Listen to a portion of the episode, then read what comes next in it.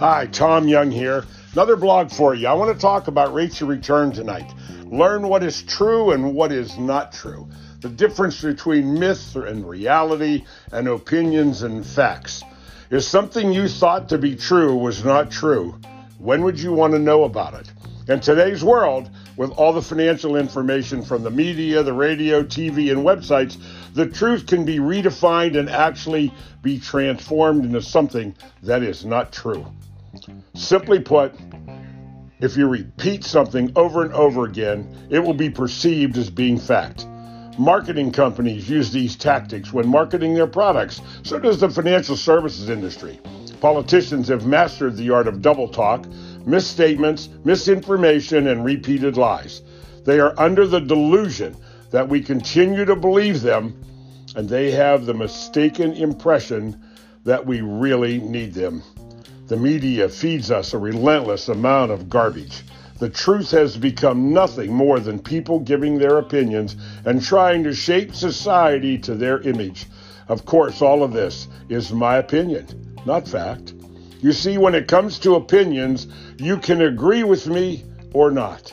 Either way, it's okay. So a myth is sort of funny. It's an idea that can be proven somewhat true on one hand and proven false on another typically. Myths will occur when the results are not predictable by fact. Fact can become myth as new things are discovered and learned just as myth can become a fact within the discovery of more information.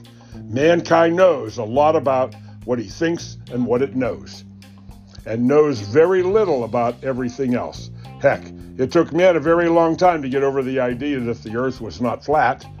I'm afraid that we are going to have to get over a lot of things we think are true.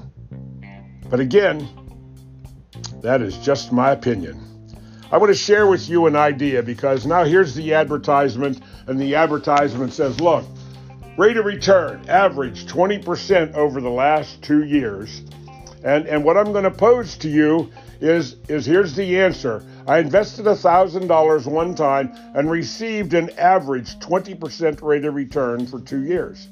How much would that person have at the end of two years? And I'm going to give you four answers to the question. The first answer, answer A, is $1,440. Answer B is $1,280. Answer C is $800. And answer D is $0. So many people with calculators will answer, well, the person would have $1,440. And that's correct. A, 20% rate of return compounded annually for two years is $1,440. So, what this person heard from the planner or read in the prospectus, newspaper, and magazine article about 20% average rate of return may cause someone to assume that they have accumulated $1,440. That was pretty simple, right? Now you under now do you understand the math is a science. Two plus two is four. Two plus two can't be three, five, six, or any other number other than four. But let's take another look at the answer B. B, $1,280. If someone invested $1,000 in the first year, they received a 60% rate of return, and in the second year, they lost 20%. That would still average 20% for the two years. But at the end, they would only have $1,280. So answer A and B are right. Now, I'm starting to think if A and B are correct, I better look at answer C too. If someone invested $1,000 in the first year, received a 100% rate of return, but lost 60% in the second year, they would still average 20% a year. But the result is dramatically different because now they've lost $200, their balance is $800. Wow. How can a simple question have so many answers? Now, I hate to do this, but let's take a look at answer D zero dollars. If the investment of $1,000 receives a 140% rate of return in the first year and then lost 100% of the value in the second, that would mean 100% loss means you have lost everything, and the answer is $0 rate of return. However, you would still have averaged a 20% rate of return for those two years, but have no money left. Holy cow. Understanding what is true and what is not true all of a sudden got really complicated. No wonder people are confused. Wouldn't surprise me that some companies would try to confuse you on purpose. Their marketing could be proudly advertised that their investors have received an average 20% rate of return over the last two years. Sound good, right? Everyone must learn to pay attention to what is going on. It's critical. Process of learning and discovering what is true and what is not true in your everyday life can create dramatic changes in your financial future.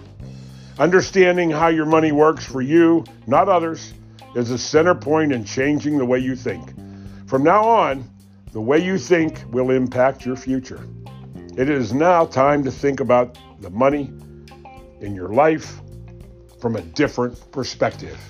And that's what I have talked about in every one of my blogs. Because the biggest difference between you and somebody that is extremely successful is the six inches between your ears. It's based on how you think. And most of what all of us think and have been told to think by the financial world is not really in your best interest. So let's look forward to the next blog. Pass this on, folks. Let's, we got to pass this around, let everybody know. And on top of that, go to www.cfo-project.com. That is www.cfo-project.com. It's all about education, folks. I want to help you think correctly and create a financial future that you didn't even think that you could have. God bless. Talk to you again. Bye bye.